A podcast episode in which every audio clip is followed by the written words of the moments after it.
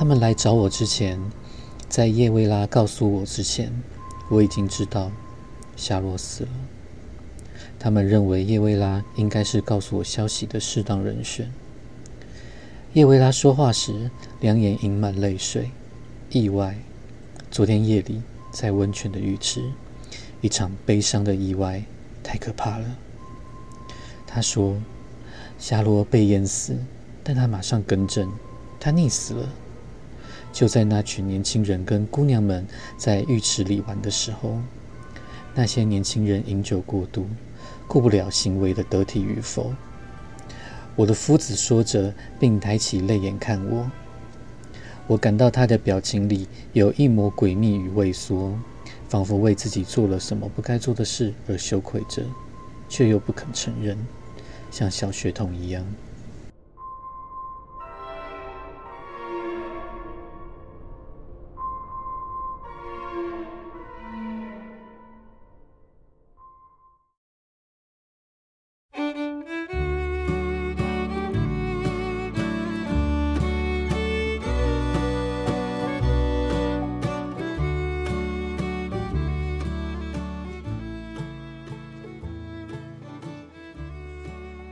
听众朋友，大家好，这里是不解房间。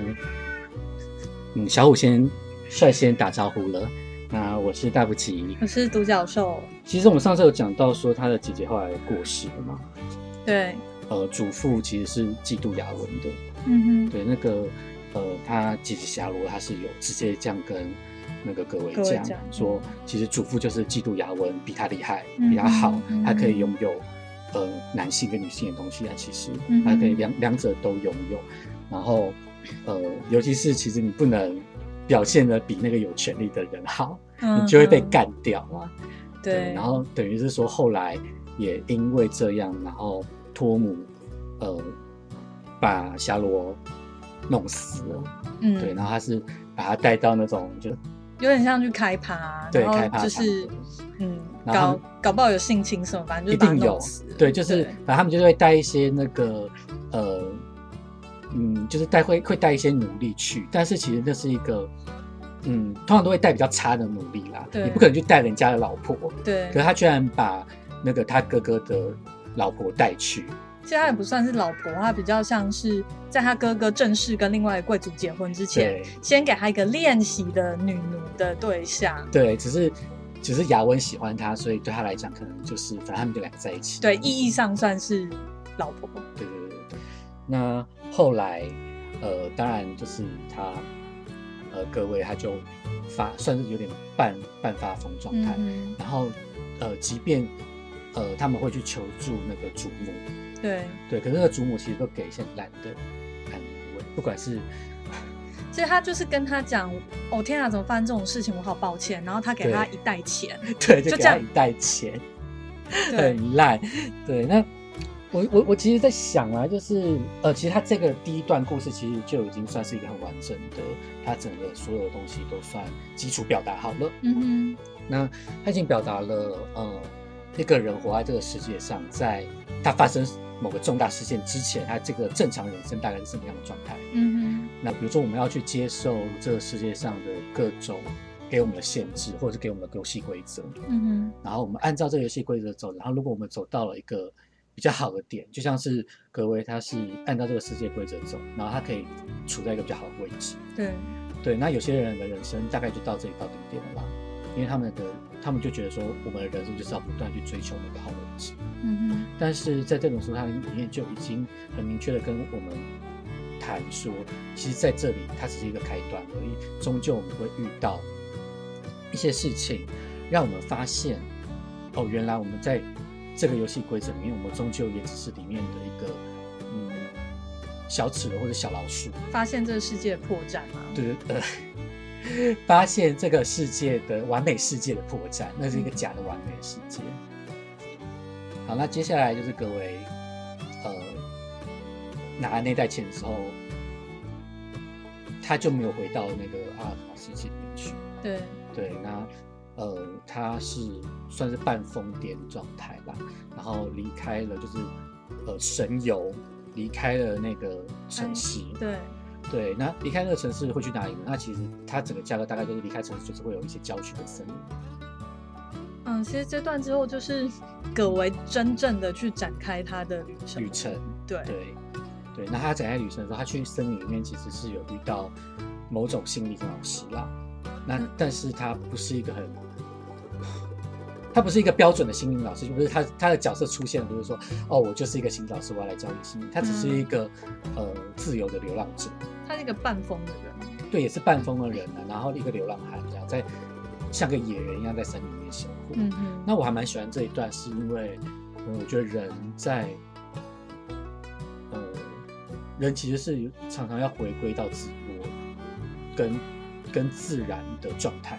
嗯。那有时候我们人，其实我们在这个城市里面生活，其实就很像他前面最前面那个故事，就是哦，我们要适应很多很多体质啊，然后我们要去不断的去。呃，跟这个体制做磨合，嗯哼，但是其实有时候就是会到了一个坎站，然后你没有办法再越过，因为这个体制就是有不对的地方嘛。那你就是遇到了那个没有办法过去的地方，他就是要来整你，你会觉得这个世界是在害你的。对，因为比如说像格维，他就是个奴隶嘛，他就是没有不可能去越过那个呃奴隶这个身份，只是在于你没有看到这个东西。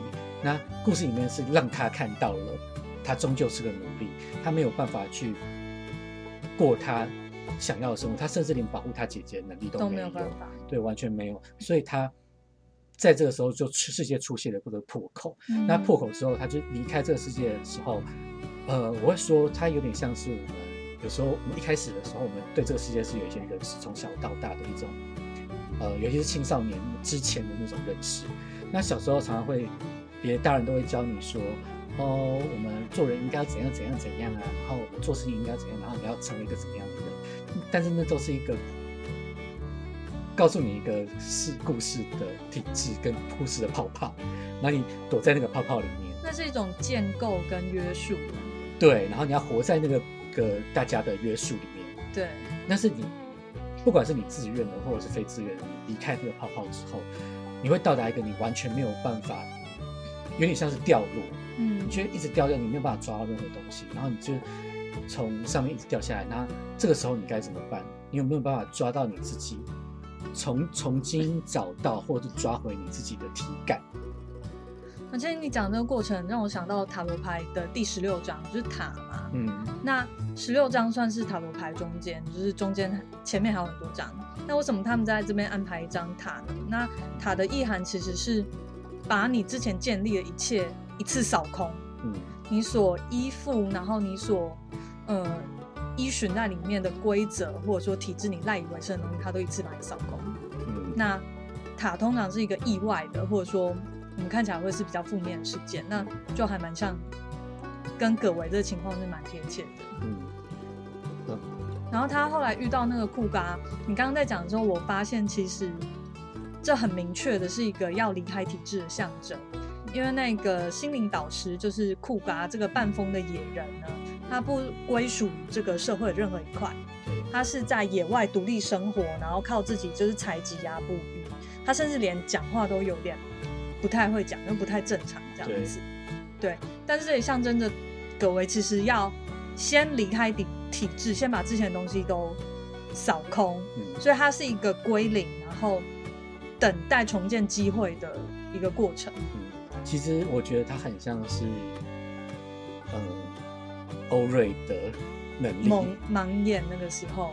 呃，我会说他像他根本就像他的天赋，因为他的天赋就是归零，嗯哼，复原归零，归零。所以我们人生其实是要找一个复原的机会。虽然说我们一出生的时候本来就是零嘛，但是我们是一直不断的被输入一些资讯。那可是这些输入的资讯到底是不是真实的，或者是？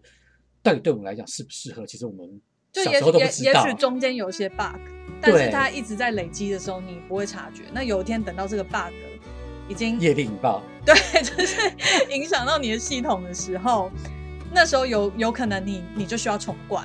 对，那其实它这个重，我我可以理解这个重整的过程，然后还有呃你要归零这种这种到底是一个什么样的感觉？因为呃有时候。我们我们人在遇到一些很挫折，然后很就是觉得自己失败的，或者是一些很极端的呃心理状况的时候，其实呃我们会进入到另外一个另外一个模式。那那个模式其实就是呃我们必须要跟我们现在所处的这些烦恼要有个距离在。嗯。那抽离那个距离之后，我们就会可以看见我们烦恼那个东西形状是什么样子，然后于是我们才可以察觉真实。的自我到底是什么？嗯哼，因为我们跟那些别人灌输给我们的东西是分开的，所以我们不等等同我们受到的呃教育或者是制约。对，我们不等同于那种。对，虽然说我可以理解，呃，就是其实我们会很需要在这个社会上有一些立足点，嗯，比如说我们会去参考别人，然后来了解自己的定位。或者是自己的位置在哪里，那会给我们一个无上的安全感，那是一个人必须要的安全感。但是那个安全感有时候其实是，呃，它它其实是稍纵即逝的，只是呃我们当时是不知道的。我觉得这安全感其实也是一个幻象啊，因为毕竟人类的文化就是一个建构起来的东西嘛。对，你似乎也不能说它是一个绝对的真。对对，但是这个不绝对真也不绝对假的东西，是实实在在在影响每个人类。对，而且我们就是必须要常常的去呃观察它的变化。如果我们没有能力去观察它的变化的话，呃，就会像遇到一开始像格文那个一样，就是要有很重大的打击，然后我们才会抽离开，对，我们才有能力去抽离那个地方，然后呃，再用一个比较呃呃有距离的方式来看待目前。到底真正自己的情形到底是如何？还有自己原始到底是什么？嗯，我觉得这本书安排那个主角非常迟钝啊，因为后来他姐姐都已经发现了嘛，那他姐直接跟他讲了，但是他还是不知不觉，直到他姐死掉之后，我觉得他那时候也还没有，至少他意识上没有发现，但他只是潜意识受到冲击，所以他就神游流浪离开了那个地方，这样子。对。那我觉得神游这个过程是真的，我还蛮喜欢。就是，呃，他已经他他是完全的，呃，很贴合的去描写，呃，当我们人生冲到一个，呃，你必须离开体制的时候，呃，如何要在一个，呃，什么都没有的状况之下，重新找回自己的感觉。比如说，你去好好的吃饭，好好的睡觉，好好的走路。然后你去感受一下这些最基础的身体最需要的基本的东西。我觉得离开体制这部分，我会想到第一个想到有可能是失业嘛。嗯，比如说你本来做一个工作做好好的，你还在计划说，哦，明年我可以被调薪多少，明年我可以拿多少年假，那可能在做三年五年之后，我可以到达什么样的位置？那我大概可以存多少钱？但如果有一天这个工作突然消失了，那你这个梦想就突然通都没有了嘛？对。那比如说离婚或离开一段关系，你本来计划说，哦，两个人之后，嗯，也许可以一起去干嘛干嘛，我们多久之后可以生个小孩，或者是买个房子，对。但一旦这段关系结束，你这个之后梦想也就都是泡沫了。对。所以你这时候你就必须要重新思考自己是什么，我的我的价值是什么，我是谁，我的人生要走到哪里。那我觉得，也许对很多人来说，这等于他的人生可能要重来吧，因为他之前建构的那些看似安稳的未来，其实就都不存在了。是啊，而且，呃，有时候我会说，他这种呃比较大的打击，他必须要，呃，我我现在讲的不是说是那种，呃，哦，我只是失业，然后赶快找到一份工作，然后我就可以重新上轨道那种事情，不是，而是，呃，包括失业这个本身可能都。呃，有一个呃，你对这个世界的信任被背叛的感觉，嗯，我觉得这是一个很重大的，呃，跟一般的呃离开体制完全不一样的状况，是你有遭到这个世界背叛的感觉。我相信，呃，有这样子体会过的人，应该都可以会有个新，你的人生会有个新的发展，因为你知道，你救那个世界是一个呃幻灭的世界，那个不是一个呃真正的。呃，一个真正的实质的东西，而是一个呃，可能别人建构出来的一种想象罢了。所以，我们可以说这是一种自我的死亡吗？小我的死亡？呃，某种死亡就是你过去的那个被建构、被被其他人或者被这个体制建构出来那个自己死掉了，那你必须要接受这个死死亡，你才有办法长出新的。对，那像进入到那个库嘎那个世界的话，就是你你等于是整个植株死掉，有点像是一年生的草花啦。那你整个植株死掉了，但是你没有完全死掉，你还有一些种子，你必须重新的再发芽。而这个重新发芽的植株跟你原本那个植株是一模一样的嘛？它其实是有受到一些呃。不一样的考验，所以它其实是有一些不同的呃存活下来的呃结果。嗯哼，对，所以这其实是有点像是我们把呃整个植物啊，或者是说整个生物生态的演化容纳到我们的人生里面然后让我们在呃有限的一生里面就能够做到呃不同的阶段的演化，让我们可以不断不断的在这种生死之间做一个更替。嗯，对我我觉得呃。这这像这样子的东西，其实应该要在我们人生可以不断存在，而不是说哦，我们今天什么什么在哪里跌倒，就要在哪里爬起。我觉得这这句话让我觉得很痛苦。就是有些地方就是没有什么好爬起的必要，你就直接离开就好了。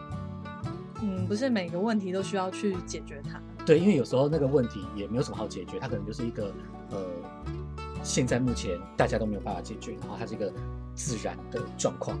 嗯。对，比如说大家都需要赚钱养养自己，这是一个自然状况吧，这也没有什么好解解决的。对，那但是你要能够接受这件事情，然后让它让它推到一个你可以从这个地方发芽的呃新的故事里面，其实这是非常不容易的。嗯，对。那我得说，呃，我们我们也会尽量的去体谅这种需要在土壤里面酝酿的这种阴性的时间。也不要说哦，我们要赶快的让我们自己站起来或者怎么样，其实都没有必要。就是每个人都有每个人步骤。因为有时候那个哦，赶快站起来，赶快变得正常，只是对问题的另外一种逃避而已。是啊，你想说正常，好像我我变得好像看起来正常就是正常的。可是那我们内心那些还没有解决的东西，它会不会化脓？其实也不大确定。嗯。然后甚至有可能，呃，我们这种要赶快正常，只是。我们内心那个化脓的脓的一部分罢了。对啊，我们甚至 对没有观察到原来那是脓，那我还是往那个脓地方冲干嘛？Yeah。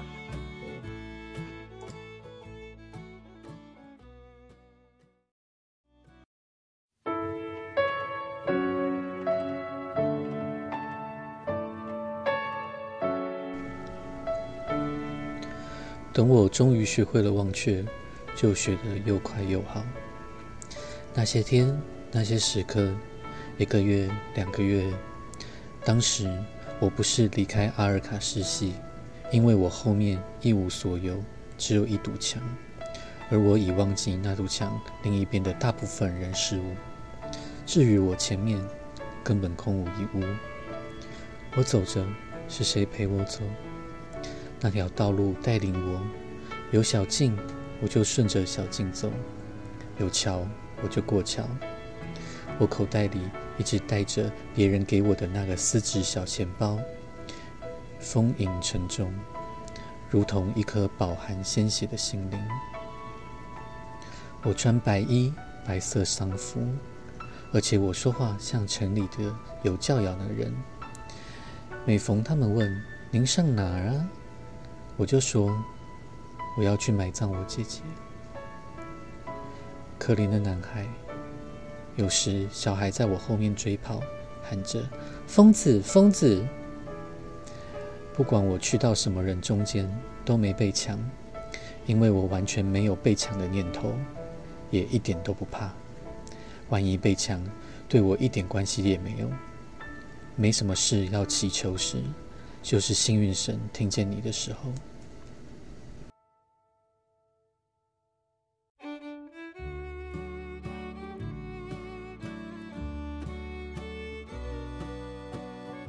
来，葛维就离开库嘎，然后因为他听说森林里面有一帮人叫森林兄弟，然后他们组成了一种有点像是无政府的一个团体一个组织，听起来像对对对对对，然后他就去了，然后森林弟兄都是也是一些奴隶嘛，他们就是逃出来，然后大部分他们没有受过什么教育，所以葛维就跟他们开始讲故事，那他们对故事的反应都。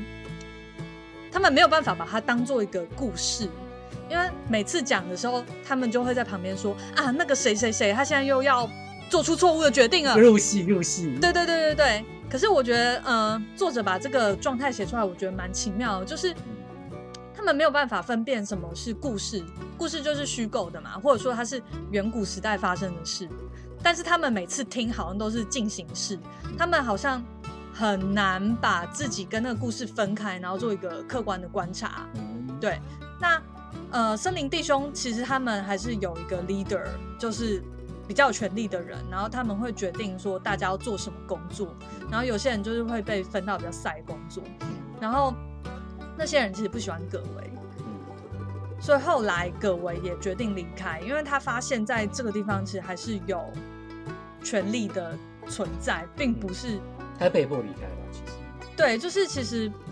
每个人并不是平真正平等的，对。所以后来他就到了是那个森林定修的进阶版，就是一个一个人叫拔纳的努力他建立的一个隐藏小镇，对。然后那边也是，呃，看似是一个很 open 的政体，但是其实里面有里面的问题，嗯，对。那因为葛维的背诵能力很好嘛，他可以背出很多史书、很多故事。所以，拔纳就觉得，呃，我们现在需要像你这种有知识的人，对。但是，拔纳本身他是一个莽汉，就是他情绪控制力有点差。那，呃，后来葛维在那边，他是被拔纳的算是妃子，就是呃收留，就那个妃子对他很好，然后也让他想起他姐姐。那在那边，其实他有开始呃疗伤，就是他姐姐发生的事情有开始。浮到意识上来，对，因为他等于是说他前面已经算是某种程度的疗伤急救完了，对。对，然后现在可以去处理比较细致的部分，嗯，那他就教那个妃子还有一个小女孩读书写字嘛，然后他也发现说，哎，其实这个是他擅长跟喜欢的事情，但是后来拔纳就是因为他跟他的 他跟他的妃子走得太近了，对，所以其实巴纳下意识会对他对他是很愤怒而且很嫉妒。后来有次，嗯，喝酒之后，他就想要杀了他，所以葛维又被迫逃跑。对对，那这个部分其实比较精彩的是葛维跟巴纳的对话。嗯，巴纳有说，就是如果自由是一个人吃不饱穿不暖，那这种自由有什么意义？嗯，所以其实这边会有作者对自由看法啦，就是在你获得自由之前，你要有人生的温饱跟安全。那如果连温饱安全都没有的话，其实哦，你想要去哪里就去哪里，你也只是饿死在这个世界上某个角落而已。嗯，我觉得啦，因为他整个作品会一直轮回、轮回、轮回、轮回，就是他的议题是，呃，好像好像开悟了，然后又回到原本的地方，然后又再开悟一次，然后一直转、一直转这样子。那我觉得，嗯，像像像，呃，巴纳好像是其实是否定库嘎的。他会认为说那样子其实是一个，呃，吃不饱穿不暖的地方。但其实库嘎嘎吃得饱穿得对，其实库嘎是吃得饱穿得暖的。就是有时候我们的想象跟，其实我们的想象还是会，呃，局限在一些，呃，我们自己假想的一种生活方式里面。因为我觉得某种程度，巴纳他是想要复制城邦的体制，对，只是里面人的人权比较高，那每个人可能比较平等。对他只是用一种比较理想化的方式再去。呃，想要重新捏造那个，呃，好像大家还是可以一起生活，然后，呃，一个繁荣城市的愿景。对，繁荣还是还是他还是有一个繁荣城市的愿景的，他并没有完全去脱离掉那个他以前曾经身为奴隶时代的时候他学习到的东西。嗯嗯。对，所以说他只是希望说，呃，我们这个世界上可不可以不要再有奴隶了？那像我们这样子的人，是不是也要有公平的待遇？对对，那他会想要一直去建立一个所谓的。呃，我觉得有点纸上谈兵的公平嘛。他其实一直在，他其实有点算是选举制度，他在谈选举制度的状况。可是这个选举制度，我觉得，呃，我觉得作者其实也是知道，他其实没有那么容易实现。然后他其实有点空泛，他其实还是会沦为一种，呃呃，比如说巴纳说什么就是什么，就是什么，因为他毕竟还是这个地方的某种领导，对，领导人领导的位置，他还是会有一个阶级的存在，所以。即便是葛维，他来到一个好像是一个比较好的环境了，已经没有能力这个东西了，可是他也是不自由啊。哦，我觉得这个地方最可怕的是，因为其实拔纳很礼遇葛维嘛，可是拔纳对女人就是，其实他对女人是有暴力的。对。然后后来促成葛维离开，是因为呃把那心虏获了一个女人，就他们其实会去抓女人。那这个部分其实很讽刺，因为他们本身是奴隶嘛，那奴隶本身就是被有的奴隶本来是自由人，他是被抓来的。对。那他们说要建立一个自由城邦，可是他们一样去抓别人。是。对，然后他把那个女生抓来之后，就是他想要跟他求欢不成，然后他就打他。对。然后那个女生就跑到葛维跟他妃子的房间，对，求救。那其实葛维等于是。见证了在他姐姐身上暴力重新重现，对，重现一次。对，他不断在重现，然后结果他还是没有呃完整的、完全的学到说，OK，我要现在决断的把这种现实只要看清楚。没有，他是用一个比较嗯写实啦，然后比较像一般正常的人生的方式去描述这个故事。然后当然我会说，呃，白娜为什么？呃，有这样的设定，是因为呃呃，作者他想要去呃谈所谓女性主义在这个地方的呈现，就是一个呃，如果是一个男性的呃社会的时候，那其实女性仍然是被压迫，对，被压迫，然后是仍然是这个世界上的某种程度的奴隶，嗯，对，所以呃，巴纳他他把巴纳弄得很阳刚，然后很，因为其实很多的，我会说啊，很多的呃男性的。呃，价值观终究还是在竞争上面。嗯，那竞争上面一定就会有所谓的胜跟败嘛。那只要有胜跟败的话，就一定会有一个 leader 跟其他的 loser，对，被领导的人啊。那当然，在他的呃，在这个巴纳世界里面，就是女人一定是会要被领导的，而不是领导的这样子，因为他们无力去反抗他的巴纳的那种暴力跟能力嘛。对，所以如果他们连生命跟身体这种事情都没有办法主宰的话，主宰的话，对，那他们是不是就不应该是领导人呢？我觉得他的逻辑其实就是男性的逻辑，其实是这样子的。嗯，对，所以呃，蛮可怜，蛮蛮蛮可怜的啦。就是呃，如果他们的世界要建立在这种价值观上面的话，当然是没有没有出口可言，就是他们一定要建立一个有。主仆的这种奴隶制度才行，有点像，呃，这个奴隶制度其实已经不只是外在制度，那个是深入这些奴隶的心智。那即便他们想要突破这个束缚的时候，他们呃重现出来的东西也是含有这个控制，只是这次他们是主人。对，只是他们很尽力的想要说，好，那我们来讲一个，就是好像比较开明、比较开有开化的一个呃社会结构跟一个想社会想象，可是他们都完全会忽略那些。呃，在在性别上啊，或者是在他们原始的那个呃，他们建立起来的那个身体建立起来的那个价值观上面，呃，所忽略的事情，他们也照样忽略。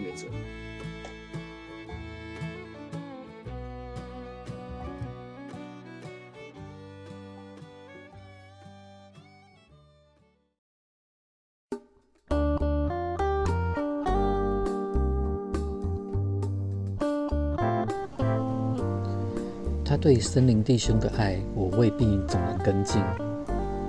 虽然在这里的住宿、食物、生活所需都尽可能公平分享，但那必定只是粗略的公正。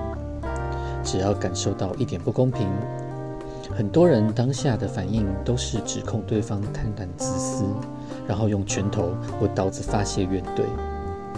他们多数人曾经是农场奴隶或粗工奴隶。自幼受残酷对待，以至于很习惯以夺取或争斗的手段来保有所得到的一点什么。巴纳也经历过那种生活，自然了解他们。他把规则定得非常简单，却非常严格。他们想做少一点，或做别的工作，或跟另一组伙伴合作，林林总总的状况不一而足。而所有这些抱怨。都有巴纳了结。人需要学习如何成为自由民。他告诉我，当奴隶还容易，想当自由民需要用脑筋。你必须在一处先给予，然后才在另一处收取。你还必须对自己下令。他们还有得学呢，格仔，还有得学呢。然而，巴纳即使拥有大好天性。他也可能被亲近者重伤和竞争惹祸，而那些亲近者就是他的公判员和门户内的男人。事实上，也就是我们的政府，尽管他们并没有什么贤臣，巴纳本人也没有贤臣，他纯粹就是巴纳。